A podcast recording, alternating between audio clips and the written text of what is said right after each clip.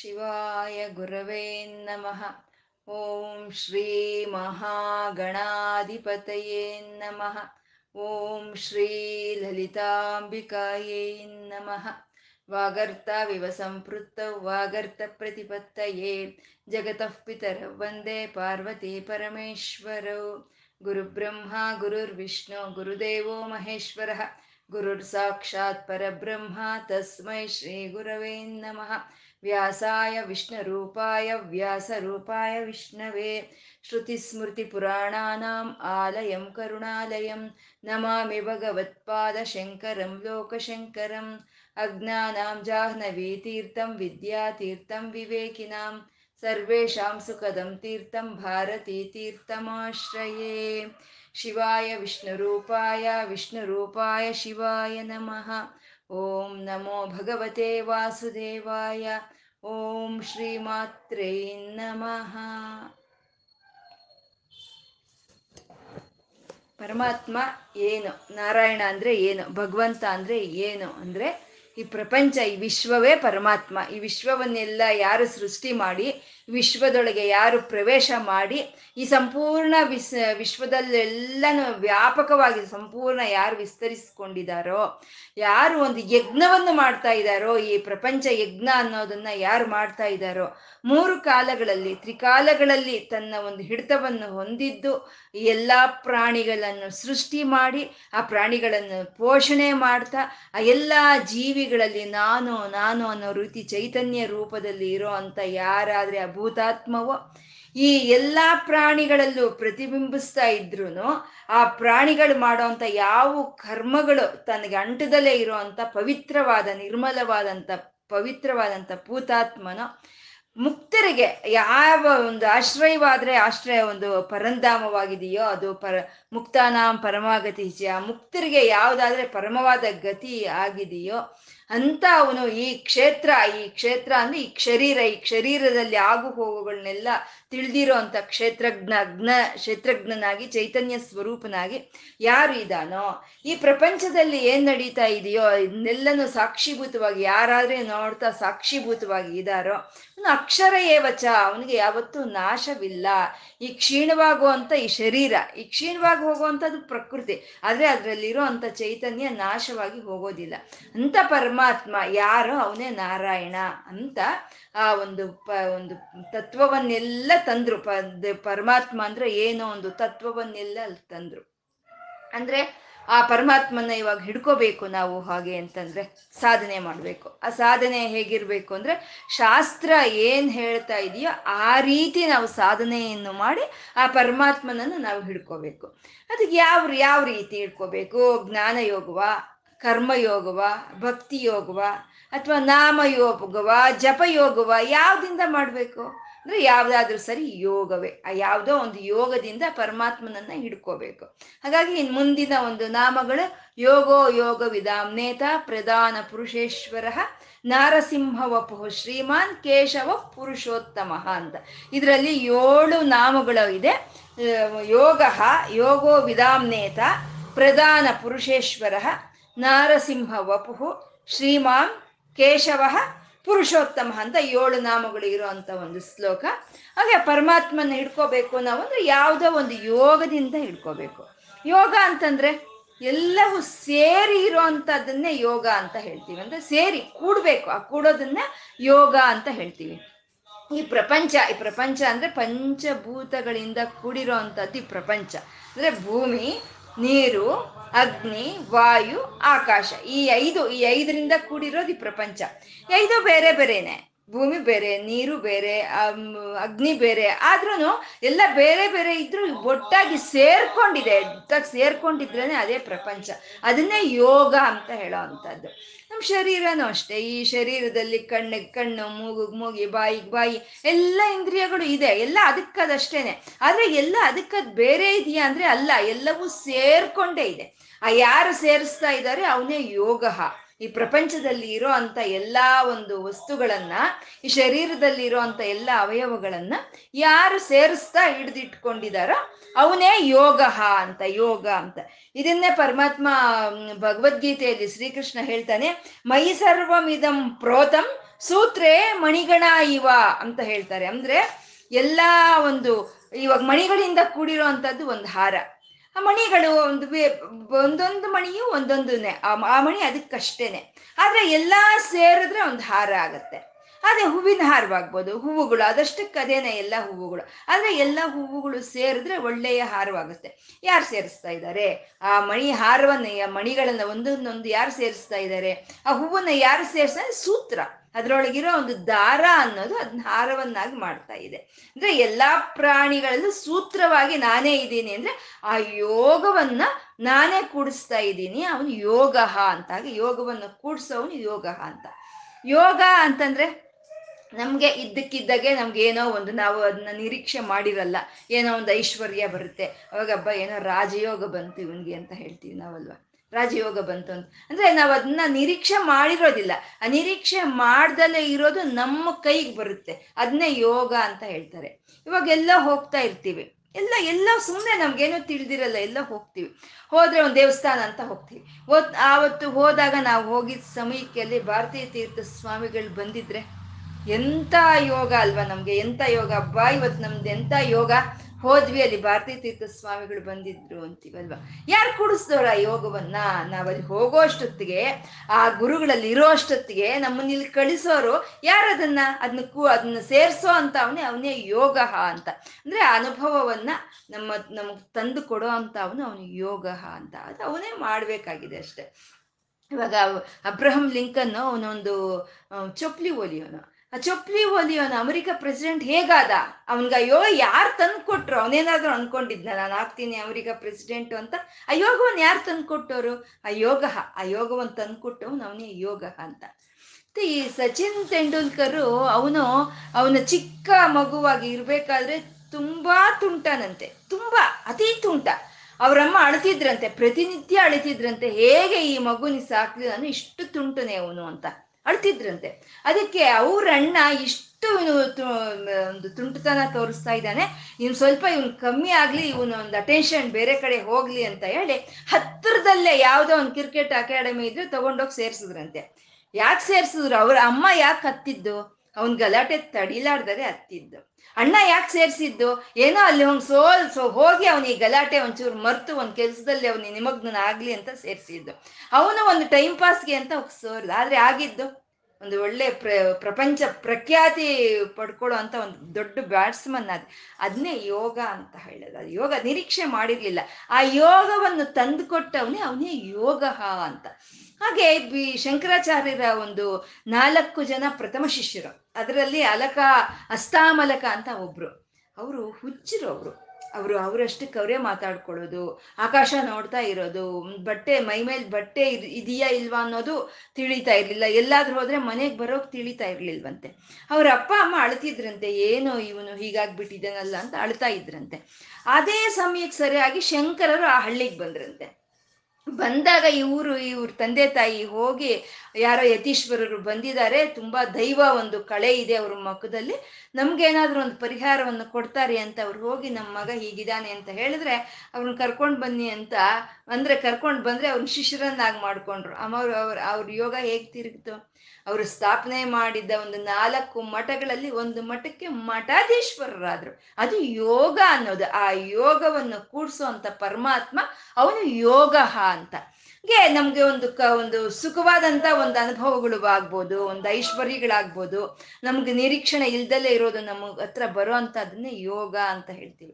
ಅಥವಾ ಯಾವ್ದಾದ್ರು ಕೆಟ್ಟದಾದ್ರೂ ಸರಿ, ನಮ್ಗೆ ನಿರೀಕ್ಷಣೆ ಇರೋದು, ಯಾವ ಕೆಟ್ಟ ಘಟನೆ ನಡೆಯೋದಾದ್ರೂ ಸರಿ, ಅದು ಆ ಪರಮಾತ್ಮನೇ ನಮ್ಗೆ ಕೊಡ್ಬೇಕು, ಅದನ್ನ ಅದನ್ನೇ ಯೋಗ ಅಂತ ಹೇಳೋ ಅಂತದ್ದು. ಅಂತ ಯೋಗವನ್ನು ಕೊಡೋ ಅಂತ ಪರಮಾತ್ಮ ಯೋಗ ಅಂತ ಅಂದಮೇಲೆ ಅವನೇ ಕೊಡ್ತಾನೆ, ಕಷ್ಟವಾಗ್ಬೋದು ಸುಖವಾಗ್ಬೋದು ಎಲ್ಲ ಅವನೇ ಕೊಡ್ತಾ ಇದ್ದಾನೆ ಅಂತ ಯಾರು ತಿಳ್ಕೊಳ್ತಾರೋ ಅವರು ಯೋಗೋ ವಿಧಾಮ್ ಅಂತಾರೆ. ಅವ್ರನ್ನ ಯೋಗೋ ವಿಧಾಮ್ ಅಂತಾರೆ. ಅಂದ್ರೆ ಆ ಯೋಗ ತಿಳಿದಿರೋರು ಪರಮಾತ್ಮನೇ ಎಲ್ಲವೂ ನನಗೆ ಕೊಡ್ತಾ ಇದ್ದಾನೆ, ಅವನ ಕೈಯಲ್ಲೇ ಎಲ್ಲ ಇದೆ ಅಂತ ಯಾರು ತಿಳ್ಕೊಳ್ತಾರೋ ಅವ್ರನ್ನ ಯೋಗೋ ವಿಧಾಮ್ ಅಂತ ಹೇಳ್ತಾರೆ, ಯೋಗೋ ವಿಧಾಮ್ ಅಂತ ಹೇಳ್ತಾರೆ. ಅಂದ್ರೆ ಇವಾಗ ಪ್ರಹ್ಲಾದನು ಅವನು ತಗೊಂಡೋಗಿ ಇವನ್ನ ಅಗ್ನಿಗೆ ಹಾಕು ಅಂತ ಹೇಳಿದ್ರೆ ಅವನೇನ್ ಅನ್ಕೊಂಡ? ಅಗ್ನಿಗೆ ಹಾಕು ಅಂತ ಹೇಳಿದವನು ಹರಿನೇ, ಅವನಲ್ಲಿರೋದು ಹರಿನೇ. ತಗೊಂಡೋಗಿ ನನ್ನನ್ನು ಅಗ್ನಿಗೆ ಹಾಕಿದ್ರೆ ಅವನಲ್ಲಿರೋದು ಹರಿನೇ. ನನ್ನಲ್ಲಿರೋದು ಹರಿನೇ, ಆ ಅಗ್ನಿಯಲ್ಲಿರೋದು ಹರಿನೇ.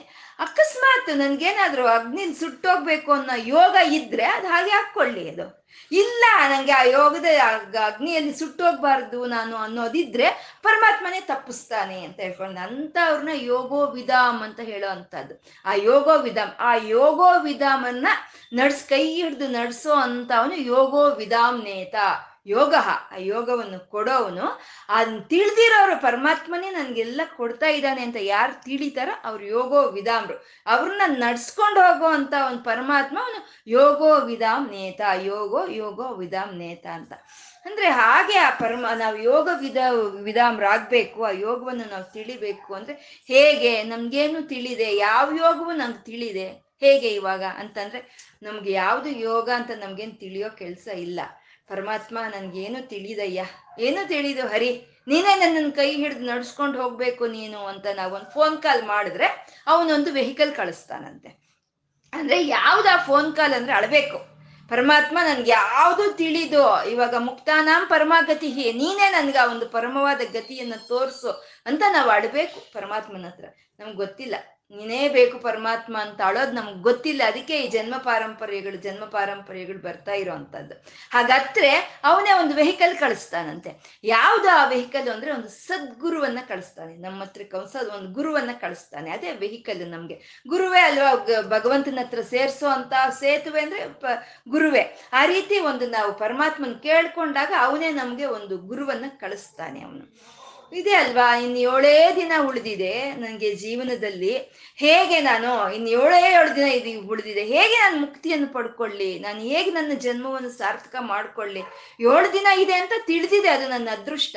ಯಾಕೆಂದ್ರೆ ಏಳು ದಿನ ಇದ್ರು, ಎಪ್ಪತ್ತು ದಿನ ಇದ್ರು, ಎಪ್ಪತ್ತು ವರ್ಷ ಇದ್ರು ಕೊನೆಗೆ ಸೇರ್ ಸೇರ್ಬೇಕಾಗಿರೋದು ಅದು ಮುಕ್ತಾನ ಪರಮಾಗತಿ. ಆ ಪರಮಾಗತಿಗೆ ಸೇರ್ಕೋಬೇಕು.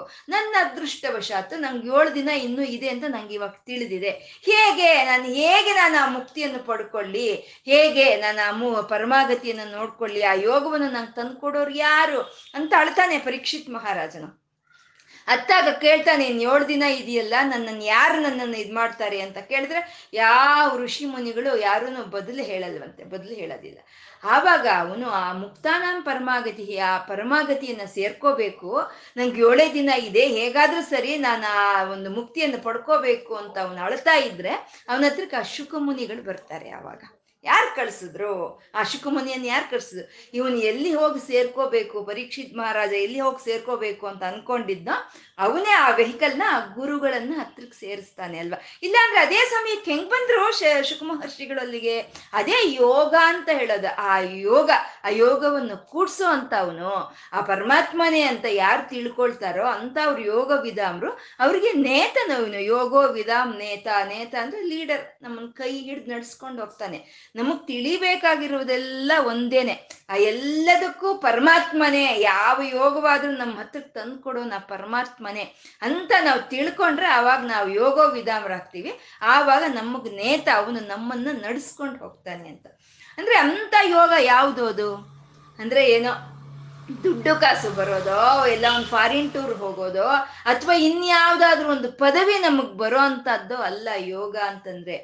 ಈ ಮನ್ ಈ ಇಂದ್ರಿಯಗಳು, ಈ ಮನಸ್ಸು, ಈ ಬುದ್ಧಿ ಹೋಗಿ ಪರಮಾತ್ಮನ ಒಂದು ಧ್ಯಾನದಲ್ಲಿ, ಆ ಪರಮಾತ್ಮನಲ್ಲಿ ಐಕ್ಯವಾದ್ರೆ ಅದನ್ನೇ ಯೋಗ ಅಂತ ಹೇಳುವಂಥದ್ದು. ಅದೇ ಯೋಗ, ಅದೇ ರಾಜಯೋಗ, ಅದೇ ಪರಮವಾದಂಥ ಯೋಗ. ಈ ಮನಸ್ಸು, ಈ ಧ್ಯಾನ, ಈ ಶರೀರ ಅನ್ನೋದ ಪರಮಾತ್ಮನ ಒಂದು ಪಾದಗಳಲ್ಲಿ ಐಕ್ಯವಾಗಿ ಹೋಗ್ಬೇಕು. ಅಂಥ ಯೋಗವನ್ನು ತಂದುಕೊಡೋ ನೀನು ಸ್ವಾಮಿ ಅಂತ ನಾವು ಕೇಳ್ಕೊಂಡ್ರೆ ಕೊಡೋ ಅಂತ ಅವನೇ. ಅವನು ಯೋಗೋ ಯೋಗ ವಿಧಾಮ್ ನೇತ ಅಂತ. ಅವನೇ ಪ್ರಧಾನ ಪುರುಷೇಶ್ವರ. ಅವನು ಯಾರು ಅಂತಂದ್ರೆ ಪ್ರಧಾನ ಪುರುಷ ಈಶ್ವರ. ಪ್ರಧಾನ ಅಂದ್ರೆ ಈ ಪ್ರಕೃತಿ, ಈ ಪ್ರಕೃತಿ ನಮ್ಗೆ ಈ ರೀತಿ ಏನ್ ಕಾಣಿಸ್ತಾ ಇದೆಯೋ ಅದೆಲ್ಲ ಪ್ರಧಾನ. ಪುರುಷ ಅಂತಂದ್ರೆ ಈ ಜೀವಿಗಳು. ಮತ್ತೆ ಪುರುಷ ಅಂದ್ರೆ ನಾರಾಯಣ ಅಂತ ಹೇಳಿದ್ರೆ ಇವಾಗ ಏನು ಈ ಜೀವಿ ಹೇಳ್ತೀರಾ ಅಂತಂದ್ರೆ ಆ ಸಮಯಕ್ಕೆ ಅದು ಅರ್ಥ, ಈ ಸಮಯಕ್ಕೆ ಇದು ಅರ್ಥ. ಇಷ್ಟಕ್ಕೂ ಪುರುಷೋತ್ತಮ, ಪುರುಷ ಅಂತಂದ್ರೆ ಏನು, ಈ ಜೀ ಶರೀರದಲ್ಲಿ ಇರೋ ಅಂತ ಜೀವಭಾವವೇ ಪುರುಷೋತ್ತಮ ಅಂತ ಹೇಳ್ಕೊಂಡಿದ್ದಿಲ್ವಾ. ಅಂದ್ರೆ ಹಾಗೆ ಆ ಪ್ರಕೃತಿಗೂ, ಆ ಪ್ರಕೃತಿಯಲ್ಲಿ ಇರೋಂಥ ಈ ಜೀವಿಗಳಿಗೂ ಆ ಈಶ್ವರನವನು ಪ್ರಧಾನ ಪುರುಷ ಈಶ್ವರ. ಆ ಪ್ರಕೃತಿಗೂ ಆ ಜೀವಿಗಳಿಗೂ ಎಲ್ಲಕ್ಕೂ ಅವನು ತಾನೇ ನೇತ. ಯೋಗೋ ಯೋಗ ವಿಧಾಮ್ ನೇತ, ಹಾಗೆ ನಡ್ಸ್ಕೊಂಡು ಹೋಗ್ತಾ ಇರೋ ಅಂಥವನು ಅವನು ಪ್ರಧಾನ ಪುರುಷೇಶ್ವರ ಅಂತ. ಇಲ್ಲಿಗೆ ವಿಶ್ವಮಿಂದ ಪ್ರಧಾನ ಪುರುಷೇಶ್ವರವರೆಗೂ ನಾರಾಯಣ ಅಂದರೆ ಏನು, ಆ ಶ್ರೀಹರಿ ಅಂದರೆ ಏನು, ಭಗವಂತ ಅಂದರೆ ಏನು ಅನ್ನೋ ತತ್ವವನ್ನು ನಮಗೆ ಕ ಒಂದು ಒಂದು ಬಾಳೆಹಣ್ಣು ಸಿಪ್ಪೆ ಸುಲಿದು ಕೊಟ್ಟಂಗೆ ಕೊಟ್ಟಿದ್ದಾರೆ ಅಷ್ಟೇ. ಏನು ಭಗವಂತ ಅಂದರೆ ಏನು? ಈ ಪ್ರಪಂಚ ಸೃಷ್ಟಿ ಮಾಡಿರೋನು, ಇದರಲ್ಲಿ ಸೇರ್ಕೊಂಡಿರೋನು, ಈ ಜೀವಿಗಳನ್ನೆಲ್ಲ ಸೃಷ್ಟಿ ಮಾಡಿರೋನು, ಪೋಷಣೆ ಮಾಡ್ತಾ ಇರೋನು, ಮೂರು ಕಾಲಗಳಲ್ಲಿ ಇರೋ ಅಂತ ಅವನು, ಅವ್ಯಯನು, ಯಾವಾಗಲೂ ಇರೋ ಅಂತ ಅವನು, ಶಾಶ್ವತ ಸ್ವರೂಪನು ಅನ್ನೋದನ್ನೆಲ್ಲ ನಮಗೆ ಇಲ್ಲಿ ತಂದು ಕೊಟ್ರು, ಆ ತತ್ವವನ್ನು ತಂದು ಕೊಟ್ರು. ಆ ತತ್ವ ಅನ್ನೋದು ಒಂದಿದೆ ಇಲ್ಲಿ. ಇವಾಗ ಒಂದು ಗಣೇಶನ್ ಮಾಡ್ಬೇಕು ನಾವು ಅಂತ ಅಂದ್ರೆ ಮಣ್ಣು ತಂದಿಟ್ಕೊಳ್ತೀವಿ. ಆ ಮಣ್ಣು ತಂದಿಟ್ಕೊಂಡು ಆ ಮಣ್ಣಿನಿಂದ ಗಣೇಶನನ್ನು ಮಾಡ್ತೀವಿ ನಾವು. ಆವಾಗ ಆ ಗಣೇಶನಲ್ಲಿ ಏನಿದೆ? ಮಣ್ಣೇ ಇದೆ, ಮಣ್ಣೇ ಇದೆ. ಗಣೇಶನ್ ಮಾಡಿದ್ರೆ ಆ ಮಣ್ಣೇ ಇದೆ. ಹಾಗೆ ಈ ತತ್ವವೆಲ್ಲ ಇಲ್ಲಿ ಇದೆ. ಈ ತತ್ವವೆಲ್ಲ ಒಂದು ಆಕಾರ ತಗೊಂಡ್ರೆ ಆ ಆಕಾರದಲ್ಲಿ ಏನಿರುತ್ತೆ? ಈ ತತ್ವವೇ ಇರುತ್ತೆ. ಈ ತತ್ವಗಳು ಈ ವಿಶ್ವಮಿಂದ ಹಿಡಿದು ಪ್ರಧಾನ ಪುರುಷೇಶ್ವರವರೆಗೂ ಏನು ತತ್ವ ಹೇಳಿದ್ರೋ ಆ ತತ್ವವೆಲ್ಲ ಒಂದು ಸಾಕಾರವನ್ನು ತಗೊಳ್ತಂತೆ. ಆ ಸಾಕಾರವೇ ನಾರಸಿಂಹ ವಪುಹು ಅಂತ. ಆ ತತ್ವ, ಆ ವಿಶ್ವಮಿಂದ ಇಲ್ಲಿವರೆಗೂ ಏನು ತತ್ವ ಹೇಳಿದ್ರೋ ಅದೆಲ್ಲ ಒಂದು ಆಕಾರವನ್ನು ಪಡ್ಕೊಳ್ತು. ಅದೇ ನರಸಿಂಹನ ಅವತಾರ ಅಂತ ಈ ನರಸಿಂಹ ಅವತಾರವನ್ನು ಇಲ್ಲಿ ನಮಗೆ ಆವಿಷ್ಕಾರ ಮಾಡ್ತಾ ಇದ್ದಾರೆ. ನಾರಸಿಂಹ ವಪುಹು, ನಾರಸಿಂಹನ ಅವತಾರವನ್ನು ತಾಳಿ ಆ ನಿರ್ಗುಣ ತತ್ವವೇ ಈ ಸಕಾರವನ್ನು ತಗೊಂಡು ಇಲ್ಲಿ ಪ್ರತ್ಯಕ್ಷವಾಗ್ತಾ ಇದೆ ಅಂತ ನಾರಸಿಂಹ ವಪುಹು ಅಂತ ಯಾಕೆ ಬಂತು? ಆ ತತ್ವ, ಆ ಕಣ್ಣಿಗೆ ಕಾಣಿಸ್ದಲೇ ಇರುವಂಥ ನಿರ್ಗುಣ ಚೈತನ್ಯ, ಆ ತತ್ವ ಯಾಕೆ ಸಾಕಾರವನ್ನು ತಗೊಳ್ತು ಅಂತಂದ್ರೆ ಪ್ರಹ್ಲಾದ ಹೇಳ್ತಾ ಇದ್ದಾನೆ, ಎಲ್ಲೆಲ್ಲೂ ಹರಿನೇ ಇದ್ದಾನೆ, ಎಲ್ಲೆಲ್ಲೂ ಹರಿನೇ ಇದ್ದಾನೆ, ಆಕಾಶದಲ್ಲೂ ಭೂಮಿಯಲ್ಲೂ ನೀರಲ್ಲೂ ಅಗ್ನಿಯಲ್ಲೂ ನನ್ನಲ್ಲೂ ನಿನ್ನಲ್ಲೂ ಪ್ರಕೃತಿಯಲ್ಲೂ ಎಲ್ಲಾ ಭೂತಗಳಲ್ಲೂ ಆ ಹರಿನೇ ಇದ್ದಾನೆ ಅಂತ ಅವನು ಹೇಳ್ತಾ ಇದ್ದಾನೆ. ಅವನು ಹೇಳೋದನ್ನ ನಿಜ ಮಾಡಬೇಕು ಅಂತ ಹೇಳಿ, ಅವನು ಹೇಳೋದನ್ನ ಅದು ಸತ್ಯ ಅಂತ ನಿರೂಪಣೆ ಮಾಡೋದಕ್ಕೋಸ್ಕರ ತಾನು ಅಲ್ಲಿ ಆ ನಾರಸಿಂಹನ ಅವತಾರವನ್ನು ತಾಳಿ ಬಂದ ಅಂತ ಅವನು. ನಾರಸಿಂಹ ಆ ತತ್ವವೇ, ತಾನು ಏನ್ ಹೇಳ್ತಾ ಇದ್ದಾನೋ ಆ ತತ್ವವೇ ಒಂದು ಆಕಾರವನ್ನು ಪಡ್ಕೊಂಡು ಅಲ್ಲಿ ನಾರಸಿಂಹನವಾಗಿ ಆ ತತ್ವ ಅನ್ನೋದು ಪ್ರತ್ಯಕ್ಷವಾಯಿತು. ನಾರಸಿಂಹ ಅಂತಂದ್ರೆ ನರ ಅಂತಂದ್ರೆ ಜೀವಿಗಳು, ಆ ಜೀವಿಗಳ ಒಂದು ಒಳಗೆ ಇರೋ ಅಂತ ಚೈತನ್ಯವೇ ಅದೇ ಸಿಂಹ, ಅದೇ ಚೇತ ಕುಹರೆ ಪಂಚಮುಖ ಸಿಂಹ ಅಂತ ನಾವು ಶಿವಾನಂದನಲ್ಲಿ ಹೇಳ್ಕೊಂಡಿದ್ದೀವಲ್ವ. ಹಾಗೆ ಈ ಹೃದಯ ಗುಹೆಯಲ್ಲಿ ಇರೋ ಅಂತ ಚೈತನ್ಯ ಅದೇ ಸಿಂಹ, ಅದೇ ನರಸಿಂಹ ಅಂತ. ಆ ನರಸಿಂಹ ಅದು ಆ ಗುಹೆಯಲ್ಲಿ ಇರೋ ಅಂತ, ಈ ಹೃದಯ ಗುಹೆಯಲ್ಲಿ ಇರೋ ಅಂತ ಚೈತನ್ಯ ಕಾಣಿಸುತ್ತೆ ನಮ್ಗೆ? ಕಾಣಿಸಲ್ಲ ಅಲ್ವಾ? ಅದು ಯಾವಾಗ ಕಾಣಿಸಲ್ಲ. ಯಾವಾಗ ಅದು ಹೇಗಿರುತ್ತೆ ಅಂದರೆ ಹಾಲಿನ ಒಳಗೆ ಬೆಣ್ಣೆ ಇದ್ದಂಗೆ ಇರುತ್ತೆ ಅದು. ಆ ಹಾಲಿನಲ್ಲಿ ಬೆಣ್ಣೆ ಅನ್ನೋದು ಯಾವಾಗ ಬರುತ್ತೆ ಆಚೆಗೆ? ಮದಸ್ದಾಗ ಬರುತ್ತೆ. ಚೆನ್ನಾಗಿ ಹಾಲನ್ನು ಕಡ್ದಾಗ ಆ ಬೆಣ್ಣೆ ಬರುತ್ತೆ. ಇವಾಗ ಮದಸಿದ್ರು ಯಾರು? ಪ್ರಹ್ಲಾದನ ಒಂದು ಕಡೆ ಹಿಡ್ಕೊಂಡ, ಹಿರಣ್ಯಕಶಿಪು ಒಂದು ಕಡೆ ಹಿಡ್ಕೊಂಡ. ಹರಿ ಇದ್ದಾನೆ, ಎಲ್ಲ ಕಡೆ ಇದ್ದಾನೆ ಅಂತ ಪ್ರಹ್ಲಾದ, ಹರಿನೂ ಇಲ್ಲ ಗಿರಿನೂ ಇಲ್ಲ ಎಲ್ಲೂ ಇಲ್ಲ ಅವನು ಅಂತ ಹಿರಣ್ಯಕಶಿಪು ಹಿಡ್ಕೊಂಡು ಮದಸಿದ್ರು, ಚೆನ್ನಾಗಿ ಮದಸಿದ್ರು. ಮದಸಿದಾಗ ಅಲ್ಲಿ ಬಂದಂಥ ಅವತಾರವೇ ಅದೇ ನಾರಸಿಂಹನ ಅವತಾರ ಅಂತ. ಈ ನಾರಸಿಂಹನ ಅವತಾರವನ್ನ ಪರಿಪೂರ್ಣವಾದಂಥ ಅವತಾರ ಅಂತ ಹೇಳ್ತಾರೆ. ಯಾಕೆ ಅಂದರೆ ಅವನು ಒಂದು ಭಕ್ತರ ಮೇಲೆ ಕರುಣೆಗೋ ತೋರಿಸೋದಕ್ಕೋಸ್ಕರ ಮಾತ್ರನೇ ಬಂದಂಥ ಅವನಲ್ಲ ಅವನು. ಆ ಭಾಗವತನ ಮೇಲೆ, ಆ ಭಕ್ತನ ಮೇಲೆ, ಆ ಪ್ರಹ್ಲಾದನ ಮೇಲೆ ಅತ್ಯಂತ ಪ್ರೀತಿಯಿಂದ ಬಂದಂಥ ಅವತಾರ ಅದು. ಹಾಗಾಗಿ ನಾರಸಿಂಹನ ಅವತಾರ ಅಂದರೆ ಅದು ಸಂಪೂರ್ಣವಾದ ಪರಿಪೂರ್ಣವಾದ ಅವತಾರ ಅಂತ ಹೇಳ್ತಾರೆ. ಮತ್ತೆ ನಾರಸಿಂಹ ಅಂತಂದರೆ ನರ ಅಂತಂದರೆ ಕದಿಲಿ ಮುಂದೆ ಹೋಗೋರು ನರರು ಅಂದರೆ ಬಂದು ಹುಟ್ಟಿ ಇಲ್ಲಿ ಬೆಳೆದು ಮತ್ತೆ ಮುಂದೆ ಸಾಗಿ ಹೋಗುವಂಥ ಅವರು ಅವರು ನರರು ಅಂತ. ಮತ್ತೆ ಇವನು ನರಸಿಂಹನ, ಇವನು ಅಂದ್ರೆ ಇವನು ಅಷ್ಟೇ, ಇವನು ಇವಾಗ ಬಂದಿದ್ದಾನೆ ಆ ಕಂಬದೊಳಗೆ, ಇವಾಗ ಬಂದಿದ್ದಾನೆ, ಬಂದವನು ಸ್ವಲ್ಪ ಹೊತ್ತಿರ್ತಾನೆ ಮತ್ತೆ ಹೊರಟೋಗ್ತಾನೆ. ಹಾಗೆ ಬಂದು ಅವನು ಸ್ವಲ್ಪ ಹೊತ್ತು ಇದ್ದು ಹೊರಟೋಗ್ತಾನೆ ಅಂದ್ರೆ ಅವನೇನು ನರರಲ್ಲ, ಅವನು ನರಸಿಂಹ ಅವನು ಅಂತ ಹೇಳ್ತಾ ಇದ್ದಾರೆ. ಸಿಂಹ ಅನ್ನೋದು ಯಾವಾಗಲೂ ಶ್ರೇಷ್ಠವಾಗಿ ಉತ್ತಮವಾಗಿ ಅತ್ಯುತ್ತಮವಾಗಿ ಇರೋ ಅಂಥದ್ದಕ್ಕೆ ಬಳಸೋ ಅಂಥದ್ದು ಸಿಂಹ ಅನ್ನೋದು. ಅಂದರೆ ಇವನೇ ಪರಮಾತ್ಮ, ಇವನು ಇವಾಗ ಇಲ್ಲಿ ಬಂದಿದ್ದಾನೆ, ಸ್ವಲ್ಪ ಇದ್ದು ಹೋಗ್ತಾನೆ, ಇವನು ನರಸಿಂಹನು ಅಂತ ಹೇಳಿದ್ದಾರೆ. ಅಂದರೆ ಬಂದು ಸ್ವಲ್ಪ ಇದ್ದು ಚಲಿಸಿ ಹೋಗೋ ಅಂಥ ಅವರೆಲ್ಲ ನರರು ಅಂತ. ಅಂದರೆ ಅಲ್ಲಿಗೆ ಕೃಷ್ಣನ ಅವತಾರವು ನರಸಿಂಹವೇ, ರಾಮನ ಅವತಾರವು ನರಸಿಂಹವೇ. ಮತ್ಸ್ಯ, ಕೂರ್ಮ, ವರಾಹ ಯಾವ್ದಾದ್ರೂ ಸರಿ, ಅವೆಲ್ಲ ನರಸಿಂಹ ಅವತಾರಗಳೇ. ಅಂದ್ರೆ ಅದು ಸಿಂಹ, ಅದು ಉನ್ನತವಾದಂತ ಪರಮಾತ್ಮನೇ ಹೀಗೆ ಬಂದು ಇಲ್ಲಿ ಇದ್ದು ಚಲಿಸಿ ಹೋಗೋ ಅಂತ ಆಕಾರವನ್ನು ತಗೊಳ್ತಾ ಇದೆ ಅಂತ. ರಾಮ, ಕೃಷ್ಣ, ಎಲ್ಲರೂ, ವಾಮನ, ಕೂರ್ಮ, ಮತ್ಸ ಎಲ್ಲ ನಾವು ಸಂಪೂರ್ಣ ನರಸಿಂಹನ ಅವತಾರವೇ ಅಂತ. ಮತ್ತೆ ನರ ಅಂತಂದ್ರೆ ಜೀವಭಾವ, ಜೀವಭಾವವನ್ನು ನರ ಅಂತ ಹೇಳ್ತಾರೆ. ಅಂದ್ರೆ ಈ ಶರೀರ ನಾನು, ಈ ಇರೋವಂಥದ್ದು ನಾನು, ಇದಕ್ಕೂ ಆ ಜೀ ಆತ್ಮಕ್ಕೂ ಏನೋ ಒಂದು ಇದಿಲ್ಲ ಅಂತ ಅದು ಜೀವಭಾವ ಇರೋ ಅಂಥದ್ದನ್ನೇ ನರ ಅಂತ ಹೇಳ್ತಾರೆ. ಆ ಜೀವಭಾವವನ್ನ ಹಿಂಸೆ ಮಾಡೋನಂತೆ ಇವನು. ಹಿಂಸೆಯಿಂದ ಬಂದಿರೋ ಅಂಥದ್ದೇ ಸಿಂಹ ಅನ್ನೋದು. ಹಿಂಸೆಯಿಂದ ಸಿಂಹ ಅನ್ನೋ ಒಂದು ಬಂದಿದೆ.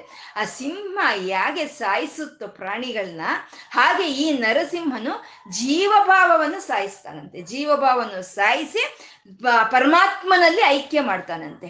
ಅದಕ್ಕೆ ಪರಮಾತ್ಮನಲ್ಲಿ ಐಕ್ಯ ಆಗೋದು, ಈ ಜೀವಭಾವ ಹೋಗೋದು ಅಂದ್ರೆ ನಮ್ಮ ಮನಸ್ಸು, ಬುದ್ಧಿ, ಇಂದ್ರಿಯಗಳು ಆ ಪರಮಾತ್ಮನ ಪಾದಗಳನ್ನು ಸೇರೋ ಅಂಥದ್ದು ಅಂತ. ಸೇರೋದನ್ನ ನಾವೇನಂತ ಹೇಳ್ಕೊಂಡಿದೀವಿ? ಯೋಗ ಅಂತ ಹೇಳ್ಕೊಂಡಿದೀವಿ. ಅಂತ ಯೋಗವನ್ನು ಕೊಡು ಅಂತ ಯೋಗ ನರಸಿಂಹನು ಇವನು ಅಂತ, ಯೋಗ ನರಸಿಂಹ ಸ್ವಾಮಿ ಇವನು ಇವನು ಅಲ್ಲಿ ಭಕ್ತನಿಗಾಗಿ ಆವಿಷ್ಕಾರ ಆಗಿದ್ದಾನೆ ಅಂತ. ಈ ಒಂದು ನರಸಿಂಹ ಅಂತಂದ್ರೆ ಅದು ಅದು ಅತ್ಯುನ್ನತ ಒಂದೊಂದು ನರ ಚಲಿಸೋ ಹಾಗೆ ಬಂದಿರ್ಬೋದು ಅವನು, ಆದ್ರೆ ಅವನು ಅವನು ಪರಮಾತ್ಮನೇ ಅವನು ಅಂತ. ಇದನ್ನೇ ಶ್ರೀರಾಮಚಂದ್ರನನ್ನು ನಿದ್ದೆ ಎಬ್ಬಿಸ್ಬೇಕಾದ್ರೆ ವಿಶ್ವಾಮಿತ್ರರು ಹೇಳ್ತಾರೆ, ಕೌಸಲ್ಯ ಸುಪ್ರಜಾ ರಾಮ ಪೂರ್ವ ಸಂಧ್ಯಾ ಪ್ರವರ್ತತೆ ಉತ್ತಿಷ್ಟ ನರ್ಷಾರ್ಧೂಲ ಅಂತ ಹೇಳ್ತಾರೆ. ಅಲ್ಲಿ ನರ್ಷಾರ್ಧೂಲ ಅಂತ ಹೇಳ್ತಾರೆ ಶ್ರೀರಾಮನಿಗೆ. ಅಂದ್ರೆ ಕೌಸಲ್ಯನ ಮಗನಾದಂತ ಓ ಶ್ರೀರಾಮಚಂದ್ರನೇ, ನೀನ್ ಮಲಗಿದೀಯಾ, ಎದ್ದೇಳು, ಪ್ರಾತಃ ಕಾಲ ಆಗ್ತಾ ಇದೆ, ನೀನ್ ಸಂಧ್ಯಾವನೆ ಸಂಧ್ಯಾ ವಂದನೆ ಮಾಡ್ಬೇಕು. ನೀನೇನೋ ಆ ಕೌಸಲ್ಯನ ಮಗ ಶ್ರೀರಾಮಚಂದ್ರ, ನೀನು ನರನು ಅಂತ ನೀನು ಅಷ್ಟೇ ಅನ್ಕೊಂಡಿದೀಯ, ಆದ್ರೆ ನೀನು ನರನಲ್ಲಪ್ಪ, ನೀನು ನರ್ಷಾರ್ಧೂಲ ನೀನು. ಅಂದ್ರೆ ಇಲ್ಲಿ ಬಂದು ಇದ್ದು ಚಲಿಸಿ ಹೋಗೋ ಅಂತ ನರ್ಷಾರ್ಧೂಲ. ಆ ಶಾರ್ಧೂಲ ಅಂದ್ರೆ ಹುಲಿ ಅಂತ. ಹುಲಿಯಾದ್ರೂ ಸಿಂಹವಾದ್ರೂ ಯಾವ್ದಾದ್ರೂ ಶ್ರೇಷ್ಠವಾಗಿರುವಂತದ್ದೇ. ಅಂದ್ರೆ ಆ ಪರಮಾತ್ಮ ನೀನೇ ಇಲ್ಲಿ ಬಂದಿದೀಯಾ ಅನ್ನೋದಕ್ಕೆ ಅಲ್ಲೇ ನರ್ಷಾರ್ಧೂಲ ಅಂತ ಹೇಳಿದ್ರು. ಹಾಗೆ ನರಸಿಂಹ ಅವನು ಒಂದು ಪರಮಾತ್ಮ, ಅವನು ಒಂದು ಯೋಗೋ ವಿಧಾಮ್ನೆ ಆದಂತ ಪ್ರಹ್ಲಾದನನ್ನ ಕೈ ಹಿಡಿದು ನಡೆಸೋದಕ್ಕೋಸ್ಕರ ಆ ನರಸಿಂಹ ಅವತಾರವನ್ನ ತಾಳುತ್ತೆ. ಯಾವುದು ತಾಳುತ್ತೆ ಅಂದ್ರೆ ನಾವೀಗ ಇಲ್ಲಿವರೆಗೂ ಹೇಳ್ಕೊಂಡಂತ ಎಲ್ಲಾ ತತ್ವಗಳೇ ಅದೇ ಒಂದು ಆಕಾರವನ್ನು ಪಡ್ಕೊಳ್ಳುತ್ತೆ. ಅದೇ ನರಸಿಂಹನ ಅವತಾರ ಅಂತ ಹೇಳುವಂಥದ್ದು. ಅವನು ಎಂತ ಅವನು ಈ ಸಂಸಾರ ಒಂದು ಬಾಧೆಯನ್ನ ನಮ್ಮಿಂದ ತೊಲಗಿಸೋ ಅಂತ ಅವನು ಅವನು ಕೇಳ್ಕೊಂಡ್ವಾ ಪರಮಾತ್ಮ, ಈ ಜೀವಭಾವವನ್ನು ಬಿಡಿಸು ನನಗೆ ಅಂತ ಕೇಳ್ಕೊಂಡ್ವಾ, ಆ ಒಂದು ಸಂಸಾರ ಭಾವವನ್ನು ಬಿಡಿಸಿ ನಮ್ಗೆ ಒಂದು ಕೈಯನ್ನು ಕೊಡೋ ಅಂತ ಅವನು. ಅದಕ್ಕೆ ಅವನು ಸಂಸಾರ ಕೂಪ ಮತಿಗೋರ ಮಘಾದ ಮೂಲಂ ಸಂಪ್ರಾಪ್ತ್ಯ ದುಃಖ ಶತಸರ್ಪ ಸಮಾಕುಲಸ್ಯ ದೀನಸ್ಯ ದೇವ ಕೃಪಯ ಪದಮಾಗತಸ್ಯ ಲಕ್ಷ್ಮೀ ನೃಸಿಂಹ ಮಮ ದೇಹಿ ಕರಾವಲಂಬಂ.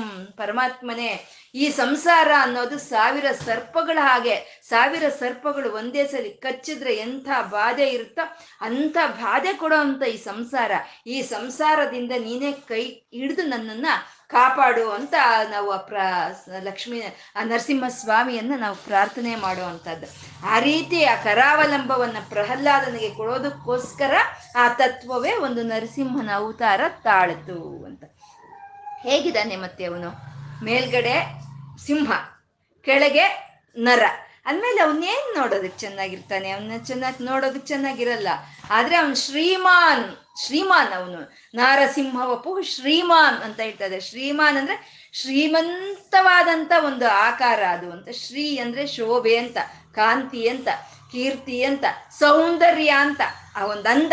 ಅಷ್ಟು ಚೆನ್ನಾಗಿದ್ದಾನಂತೆ ಅವನು. ಆ ಪ್ರಹ್ಲಾದನ್ನ ಉದ್ಧಾರ ಮಾಡೋದಕ್ಕೆ ಬಂದಿರೋ ಅಂತ ಆ ಯೋಗ ನರಸಿಂಹಸ್ವಾಮಿ ಅಷ್ಟು ಸುಂದರವಾಗಿದ್ದಾನಂತೆ. ಅವನಿಗಿಂತ ಸುಂದರವಾಗಿರೋರು ಇನ್ನೋರು ಇನ್ನೊಬ್ರು ಇಲ್ಲ ಅನ್ನೋ ಅಷ್ಟು ಚೆನ್ನಾಗಿದ್ದಾನಂತೆ ಅವನು, ಶ್ರೀಮಾನ್ ಅಂತ. ಮತ್ತೆ ಶ್ರೀಮಾನ್ ಅಂತಂದ್ರೆ ಅವನೊಬ್ನೇ ಬರ್ಲಿಲ್ಲ, ಆ ತತ್ವ ಎಲ್ಲ ಒಬ್ನೇ ಬರ್ಲಿಲ್ಲ, ಅಮ್ಮನ ಜೊತೆ ಕೂಡಿ ಬಂದಿದೆ. ಶ್ರೀಮಾನ್ ಅಂದ್ರೆ ಶ್ರೀ ಲಕ್ಷ್ಮಿ, ಆ ಲಕ್ಷ್ಮಿ ಜೊತೆನೆ ಸೇರಿ ಬಂದಿರೋ ಅಂತ ಯೋಗ ಲಕ್ಷ್ಮೀ ನರಸಿಂಹ ಸ್ವಾಮಿಯ ಒಂದು ಅವತಾರವನ್ನ ಇಲ್ಲಿ ನಮ್ಗೆ ಆವಿಷ್ಕಾರ ಮಾಡ್ತಾ ಇರುವಂತಹದ್ದು. ಅಷ್ಟೇ ನಾರಾಯಣ ಎಲ್ಲಿಗೆ ಬಂದ್ರೆ ಲಕ್ಷ್ಮಿ ಅನುಸರಿಸ್ಕೊಂಡು ಬರ್ತಾಳೆ. ಅದಕ್ಕೆ ಅವಳನ್ನ ಅನುಗಾಮಿನಿ ಅಂತ ಹೇಳ್ತಾರೆ, ಅನುಪಾಯಿನಿ ಅಂತ ಹೇಳ್ತಾರೆ. ಅಂದ್ರೆ ಅವನು ಎಲ್ಲಿ ಬಂದ್ರೆ ಅವಳು ಅಲ್ಲಿಗೆ ಬರ್ತಾಳೆ. ಅವನು ಶ್ರೀರಾಮನಾಗಿ ಬಂದಾಗ ಅವಳು ಸೀತೆಯಾಗಿ ಬಂದ್ಲು, ಅವನು ಕೃಷ್ಣನಾಗಿ ಬಂದಾಗ ಅವಳು ರುಕ್ಮಿಣಿಯಾಗಿ ಬಂದ್ಲು. ಅವನು ಹೇಗ್ ಬಂದ್ರೆ ಆ ರೀತಿಯ ನಾರಾಯಣನೇ ಅನುಸರಿಸ್ಕೊಂಡು ಬರ್ತಾನೆ. ಇವಾಗ ಇಲ್ಲಿ ಬಂದಿರೋ ಅಂತ ಅವನು ಅವನು ಲಕ್ಷ್ಮೀ ನರಸಿಂಹಸ್ವಾಮಿ, ಅವನು ಶ್ರೀಮಾನ್, ನೋಡೋದಕ್ಕೆ ಅತ್ಯಂತ ಸುಂದರವಾಗಿದ್ದಾನೆ ಅವನು ಅಂತ. ಕೇಶವ, ಅವನು ಕೇಶವ. ಕೇಶವ ಅಂತಂದ್ರೆ ಸಿಂಹ ಅಲ್ವಾ, ಅದು ಆ ಕಂಬದೊಳಕ್ಕೆ ಬಂತು. ಆ ಕಂಬದೊಳಗೆ ಬಂದಿದ್ದ ಸಿಂಹ ಏನ್ ಮಾಡ್ತೋ, ಅದ್ರ ಜೂಲನ್ನ ಒಂದು ಸಲಿ ಕೊಡುತ್ತು. ಆ ಜೂಲು, ಆ ಜೂಲ್ ಅಂದ್ರೆ ಅದೇ ಕೇಶಗಳು ಅಂತ ಹೇಳೋದು, ಅಂದ್ರೆ ಕೂದಲು, ಕೂದಲನ್ನ ಕೇಶಗಳು ಅಂತ ಹೇಳ್ತಾರೆ. ಅದು ಹೇಗಿತ್ತು, ಆಕಾಶದವರೆಗೂ ಬೆಳೆದಿದೆ ಅನ್ನೋ ಹಾಗೆ ಆ ಕೇಶಗಳು, ಅಲ್ಲಿಂದ ಕೆಳಗೆ ಇಳಿ ಬೀಳೋ ಹಾಗೆ ಸುಂದರವಾಗಿತ್ತಂತೆ. ಅದಕ್ಕೆ ಆ ಸುಂದರವಾದ ಕೇಶಗಳನ್ನ ಒಂದಂತ ಅವನನ್ನ ಕೇಶವ. ಅವನು ಅಲ್ಲಿ ಬಂದಂತ ನರಸಿಂಹಸ್ವಾಮಿ ಅವನು ಶ್ರೀಮಾನ್, ಅತ್ಯಂತ ಸುಂದರವಾಗಿದ್ದಾನೆ, ಲಕ್ಷ್ಮಿ ಜೊತೆ ಸೇರಿ ಇದ್ದಾನೆ, ಅವನ ಕೇಶಗಳು ಅತ್ಯಂತ ಸುಂದರವಾಗಿದೆ ಅಂತ ಕೇಶವ ಅಂತ. ಮತ್ತೆ ಕೇಶವ, ಕೇಶ ಅಂತಂದ್ರೆ ರಶ್ಮಿಗಳು, ರಶ್ಮಿ ಅಂತಂದ್ರೆ ಈ ಕಿರಣಗಳು, ಈ ಕಿರಣಗಳನ್ನೆಲ್ಲ ಕೇಶವ ಅಂತ ಹೇಳ್ತಾರೆ. ಆ ತನ್ನ ಒಂದು ಸಲಿ ಬಂದಂತ ಅವನು ಅವನು ಸಂಪೂರ್ಣ ತನ್ನ ಕೇಶಗಳನ್ನ ಕಿರಣಗಳಾಗಿ ಕೆಳಗೆ ಬಿಟ್ಟ ಅಂತ. ಅಂದ್ರೆ ಕೇ ಕಿರಣಗಳಂದ್ರೆ ಶಕ್ತಿಯನ್ನ, ಅವನು ಅವನ ಒಂದು ಶಿರೋಭಾಗದಿಂದ ಆ ಶಕ್ತಿಯನ್ನ ಈ ಭೂಮಿ ಕಡೆಗೆ ಬಿಟ್ಟ ಅಂತ. ಅಂದ್ರೆ ಬೆಳಗ್ಗೆ ಎದ್ದು ಬಂದು ತನ್ನ ಕಿರಣಗಳನ್ನ ಈ ಭೂಮಿ ಕಡೆ ಬಿರೋ ಬಿಡೋರು ಯಾರು, ಸೂರ್ಯನ. ಆ ಸೂರ್ಯನೇ ಕೇಶವ ಅಂತ ಅಂದ್ರೆ ಸೂರ್ಯ ನಾರಾಯಣ, ಅವನು ನಾರಾಯಣ ನೆನೆ ಕೇಶವ ಅಂತಂದ್ರೆ. ಮತ್ತೆ ಕೇಶವ ಅಂತ ಅಂದ್ರೆ ಕ ಆ ಈಶ ಅನ್ನೋದು ಮೂರಿದೆ ಕೇಶವ ಅನ್ನೋದಲ್ಲಿ, ಕ ಆ ಈಶ ಅನ್ನೋದು. ಕ ಅಂತಂದ್ರೆ ಅದು ಬ್ರಹ್ಮವಾಚಿ, ಬ್ರಹ್ಮನಿಗೆ ಸೂಚನೆ ಮಾಡೋ ಅಂತ ಒಂದು ಅಕ್ಷರವೇ ಕ ಅನ್ನೋದು. ಅದು ಆ ಅನ್ನೋದು ವಿಷ್ಣುವನ್ನು ಸೂಚನೆ ಮಾಡೋ ಅಂತದ್ದು, ಈಶ ಅನ್ನೋದು ಈಶ್ವರನ ಸೂಚನೆ ಮಾಡುತ್ತೆ. ಹೇಗೆ ಹೇಳ್ತೀರಾ ಕ ಅಂದ್ರೆ ಬ್ರಹ್ಮ ಅಂತ, ಆ ಅಂದ್ರೆ ವಿಷ್ಣು ಅಂತ ಹೇಗೆ ಹೇಳ್ತೀರಾ ಅಂದ್ರೆ, ನಾವು ಆಲ್ಫಾ ಬೀಟಾ ಗಾಮ ಅಂತ ನಾವು ಸಿಂಬಾಲಿಕ್ ಆಗಿ ಇಟ್ಕೊಂಡಿರ್ತೀವಲ್ವ ಅಕ್ಷರಗಳನ್ನ, ಆಲ್ಫಾ ರೇಸ್ ಬೀಟಾ ರೇಸ್ ಅಂತ ಎಲ್ಲ ನಾವು ಇಟ್ಕೊಂಡಿರ್ತೀವಲ್ವ. ಹಾಗೇನೆ ಕ ಅಂತಂದ್ರೆ ಬ್ರಹ್ಮ ಅಂತ, ಅಂದ್ರೆ ಕ ಆ ಈಶಾ ಅಂದ್ರೆ ಬ್ರಹ್ಮ ವಿಷ್ಣು ಈಶ್ವರನು. ಅಂದ್ರೆ ಈ ಲಕ್ಷ್ಮೀ ನರಸಿಂಹಸ್ವಾಮಿ ಕೇಶವನು ಅಂದ್ರೆ ಬ್ರಹ್ಮ ವಿಷ್ಣು ರುದ್ರರ ಮೂರು ತ್ರಿಮೂರ್ತಿಗಳ ರೂಪವೇ ಲಕ್ಷ್ಮೀ ನರಸಿಂಹ ಅಂತ ಹೇಳೋದು. ಆ ಮೂರು ತ್ರಿಪೂರ್ ತ್ರಿಮೂರ್ತಿಗಳ ರೂಪ ತಾಳಿ ಅಲ್ಲಿ ಬಂದಿರುವಂತಹದ್ದು. ಲಕ್ಷ್ಮೀ ನರಸಿಂಹಸ್ವಾಮಿ ಸಹಸ್ರನಾಮದಲ್ಲಿ ಅದು ಇದೆಯಂತೆ. ಆ ಲಕ್ಷ್ಮೀ ನರಸಿಂಹನನ್ನ ನಾವು ಹೇಗೆ ಧ್ಯಾನ ಮಾಡಬೇಕು ಅಂದ್ರೆ, ಅವನ ಪಾದಗಳಿಂದ ನಾಭಿವರೆಗೂ ಬ್ರಹ್ಮನಾಗೆ, ನಾಭಿಯಿಂದ ಕಂಠದವರೆಗೂ ವಿಷ್ಣುವಾಗೆ, ಕಂಠದಿಂದ ಮೇಲುಗಡೆ ಶಿವನಾಗೆ ನಾವು ಅವನನ್ನು ನಾವು ಆರಾಧನೆ ಮಾಡ್ಬೇಕಂದ್ರೆ, ಅಂದ್ರೆ ಮೂರು ತ್ರಿಮೂರ್ತಿಗಳ ತ್ರಿಮೂರ್ತಿ ಆತ್ಮಕವಾದಂಥ ಒಂದು ವಿರಾಟ ಸ್ವರೂಪ ಅದು. ಅವನ ಆ ರೀತಿ ನಾವು ಧ್ಯಾನ ಮಾಡಬೇಕು ಅಂತ ಲಕ್ಷ್ಮೀ ನರಸಿಂಹಸ್ವಾಮಿ ಸಹಸ್ರನಾಮದಲ್ಲಿ ಇರುವಂತಹದ್ದಂತೆ. ಅಂದ್ರೆ ಅದಕ್ಕೆ ಕೇಶವ, ಕೇಶವ ಇ ಸ್ವಹ, ನಾರಾಯಣ ಇ ಸ್ವಹ ಅಂತ ನಾವು ಯಾವ ಪೂಜೆ ಶುರು ಮಾಡ್ಬೇಕಾದ್ರೂ ಕೇಶವ ಇಂದ ಶುರು ಮಾಡ್ತೀವಿ. ಅಂದ್ರೆ ತ್ರಿಮೂರ್ತಿ ಸ್ವಭಾ ಸ್ವರೂಪನೇ ಕೇಶವನು ಅಂತ. ಹಾಗೆ ಆ ಯೋಗ ಯೋಗವನ್ನು ಕೂಡಿಸೋ ಅಂತ ಅವನು ಅವನೇ ಕೂಡಿಸ್ತಾನೆ ಅಂತ ತಿಳಿದಿರುವಂತ ಯೋಗೋ ವಿಧಾಮ್ ನೇತರಿಗಾಗಿ ಅವನು ಒಂದು ಇದನ್ನು ಆಕಾರವನ್ನು ತಾಳಿ ನರಸಿಂಹನಾಗಿ ಬಂದಂತ ಅವನು ಅವನೇ ಈ ಸಂಸಾರ ಕೂಪದಿಂದ ನಮ್ಮನ್ನು ಬಿಡಿಸೋ ಅಂತ ತ್ರಿ ತ್ರಿಮೂರ್ತಿ ಸ್ವರೂಪನಾದಂತ ಅವನ ಲಕ್ಷ್ಮೀ ನರಸಿಂಹನು. ಅವನು ಶ್ರೀಮಾನ್, ಅತ್ಯಂತ ಸುಂದರವಾಗಿದ್ದಾನೆ. ಅವನು ಕೇಶವ, ಅವನು ತ್ರಿಮೂರ್ತಕವಾಗಿರುವಂತ ಅವನು ಪುರುಷೋತ್ತಮ ಅಂತ ಇದ್ದಾರೆ. ಕೇಶವ ಪುರುಷೋತ್ತಮ ಅಂದ. ಪುರುಷೋತ್ತಮ ಅಂದ್ರೆ ಪುರುಷೋತ್ತಮ ಅನ್ನೋದು ಮತ್ತೆ ನಾರಾಯಣನಿಗಾಗಿ ನಾವು ಹೇಳೋ ಅಂತ ಶಬ್ದವೇ. ಏನು ಪುರುಷೋತ್ತಮನೋ ಅಂದ್ರೆ ಪರಿಪೂರ್ಣನು. ಲಕ್ಷ್ಮೀ ನರಸಿಂಹ ಅವತಾರ ಪರಿಪೂರ್ಣ ಅಂತ ನಾವು ಹೇಳ್ಕೊಂಡಿದ್ದೀವಿ ಅಲ್ವಾ, ಹಾಗೆ ಪರಿಪೂರ್ಣನು, ವಿರಾಟ್ ಸ್ವರೂಪನ ಇವನು. ಈ ಪ್ರಕೃತಿಗೋ, ಈ ಪ್ರಕೃತಿಯಲ್ಲೇ ಇರೋ ಅಂತ ಈ ಜೀವಿಗಳಲ್ಲೋ ಇರೋ ಅಂತ ಚೈತನ್ಯವೇ ಅದೇ ಪುರುಷೋತ್ತಮ ಅಂತ. ಆ ಪುರುಷೋತ್ತಮನೇ ಆ ಲಕ್ಷ್ಮೀ ನರಸಿಂಹನ ಅವತಾರವನ್ನು ತಾಳಿ ಅಲ್ಲಿ ಬಂದ ಅಂತ. ಅವನು ಬಂದವನು ಹೆಂಗ್ ಬಂದ ಅಂದ್ರೆ, ಅವನು ಪ್ರತ್ಯಕ್ಷನಾಗ್ತಾನೆ. ಲಕ್ಷ್ಮೀ ನರಸಿಂಹ ಆ ಕಂಬದೊಳಗೆ ಪ್ರತ್ಯಕ್ಷನಾಗ್ತಾನೆ. ಅಂದ್ರೆ ನಾವು ಭಗವಂತನನ್ನ ಪ್ರತ್ಯಕ್ಷ ಆದ ಅಂತ ಹೇಳ್ತೀವಿ ಹೊರತು ಭಗವಂತ ಬಂದ, ಭಗವಂತ ಹೋದ ಅಂತ ಹೇಳಲ್ಲ ನಾವು. ಯಾಕೆ ಅಂದ್ರೆ ಬಂದು ಹೋಗೋರು ಯಾರು? ಅಲ್ಲಿ ಇಲ್ದಲೇ ಇರೋರು ಬರ್ತಾರೆ, ಅಲ್ಲಿ ಇರಬಾರ್ದು ಅನ್ನೋರು ಹೋಗ್ತಾರೆ. ಆದ್ರೆ ಪರಮಾತ್ಮ ಅಲ್ಲಿ ಬಂದು ಅಲ್ಲಿ ಹೋಗೋಕೆ ಅವನು ಯಾವಾಗ್ಲೂ ಎಲ್ಲಾ ಕಡೆ ಎಲ್ಲಾ ವೇಳೆಗಳಲ್ಲೂ ಎಲ್ಲಾ ಜಾಗಗಳಲ್ಲೂ ಇರೋನಲ್ವಾ. ಅದಕ್ಕೆ ಕಾಣಿಸ್ದಲೇ ಇರೋ ಒಂದ ಪರತತ್ವ ಕಾಣಿಸ್ತು ಅಂದ್ರೆ ಅದನ್ನೇ ಪ್ರತ್ಯಕ್ಷ ಅಂತ ಹೇಳ್ತಾರೆ. ಅದು ಕಾಣಿಸಲ್ಲ, ಕಾಣಿಸ್ದಲೇ ಇರೋಂಥ ಪರತತ್ವ ಅದು ಅದು ಆ ಕಾಣಿಸ್ದಲೇ ಇರೋಂಥ ಪರತತ್ವ ಕಾಣಿಸ್ಬೇಕು ಅಂದ್ರೆ ಅದನ್ನೇ ಪ್ರತ್ಯಕ್ಷ ಅಂತಾರೆ. ಆ ಕಾಣಿಸ್ತಾ ಇರೋ ಒಂದು ಆಕಾರ ಯಾವಾಗ ಕಾಣಿಸ್ದಲ್ಲೇ ಹೋಗುತ್ತೋ ಅದನ್ನೇ ಅಂತರ್ಧಾನ ಅಂತ ಹೇಳ್ತಾರೆ. ಹಾಗೆ ಪ್ರ ಪ್ರಹ್ಲಾದನು ಅವನು ಹೇಳ್ತಾ ಇದ್ರೆ ಹರಿ ಇದಾನೆ ಇದಾನೆ ಅಂತ ಅವ್ನ ತತ್ವವನ್ನ ಅನ್ನ ಹೇಳ್ತಾ ಇದ್ರೆ ಹಿರಣ್ಯಕಶ್ಯಪನ ನಂಬಲಿಲ್ಲ. ಅವನಿಗೆ ತಿಳಿತು, ಪ್ರಹ್ಲಾದನಿಗೆ ತಿಳಿತು, ನಿನ್ನ ಸಮಸ್ಯೆ ಇದಾ, ನಾನು ನಾಮ ನಾನು ಒಂದು ತತ್ವವಾಗಿ ಆಕಾರವಿಲ್ಲದೆ ನಾನು ಹೇಳ್ತಾ ಇದ್ರೆ ನಂಗೆ ತಲೆಗೆ ಹತ್ತಾ ಇಲ್ಲ, ಆ ಆಕಾ ನಿರ್ಗುಣಕಾರವೇ ಒಂದು ಆಕಾರ ತಗೊಂಡ್ರೆ ನಿನಗೆ ಇದಾಗುತ್ತೆ ಅಂತ ಆ ಲಕ್ಷ್ಮೀ ನರಸಿಂಹಸ್ವಾಮಿಯನ್ನ ಅವನು ಧ್ಯಾನಿಸಿದಾಗ ಅವನ ಕಂಬದೊಳಗೆ ಆ ಸಂಧ್ಯಾ ಹೊತ್ತಿನಲ್ಲಿ ಬರ್ತಾನೆ. ಅಂದ್ರೆ ಸಂಧ್ಯಾ ಸಮಯದಲ್ಲೇ ನರಸಿಂಹಸ್ವಾಮಿ ಅವತಾರವಾಯಿತು ಅಂತ ಹೇಗೆ ಹೇಳೋದು ನಾವು? ಯಾಕೆ ಹೇಳಿದ್ರು ಸಂಧ್ಯೆಯಲ್ಲಿ ಅಂತಂದ್ರೆ, ಸಂಧ್ಯಾ ಅಂತಂದ್ರೆ ಆಲೋಚನೆಗಳು ಒಂದ್ರ ಮೇಲೆ ಒಂದ್ರ ಮೇಲೆ ಆಲೋಚನೆಗಳು ಓವರ್ಲ್ಯಾಪ್ ಆಗ್ತಾ ಇರುತ್ತೆ. ಒಂದು ಆಲೋಚನೆ ಹೋಗೋದಕ್ಕಿಂತ ಮುಂಚೆನೆ ಇನ್ನೊಂದು ಆಲೋಚನೆ ಬರ್ತಾ ಇರುತ್ತೆ.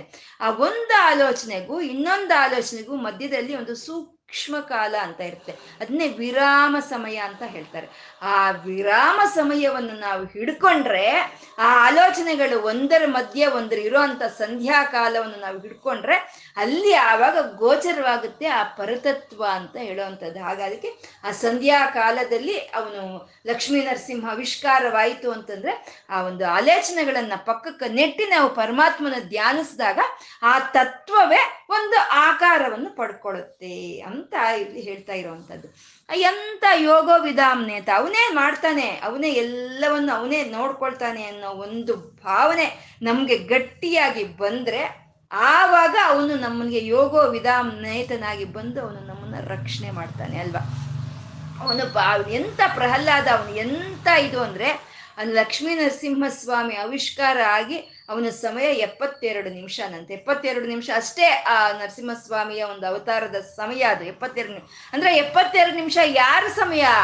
ಲಕ್ಷ್ಮೀ ನರಸಿಂಹಸ್ವಾಮಿ ಇದರಲ್ಲಿ ಎಪ್ಪತ್ತೆರಡು ನಿಮಿಷ ಅಲ್ಲ, ಪ್ರಹ್ಲಾದನ ಒಂದು ಜೀವನಾವಧಿಯಲ್ಲಿ ಎಪ್ಪತ್ತೆರಡು ನಿಮಿಷ ಅಂದ್ರೆ ಅವನ ಜೀವನಾವಧಿಯಲ್ಲಿ ಎಪ್ಪತ್ತೆರಡು ನಿಮಿಷ ಪರಮಾತ್ಮ ಅವನಿಗೆ ಸಾಕ್ಷಾತ್ಕಾರ ಆದ ಅಂದ್ರೆ ಇನ್ನು ಅದಕ್ಕಿಂತ ಇನ್ನು ಯೋಗೋ ಯೋಗ ವಿಧಾಮ್ನೇತ, ಇನ್ನು ಅದಕ್ಕಿಂತ ಯೋಗ ವಿಧಾಮ್ರಿ ಯಾರಿರ್ತಾರೆ?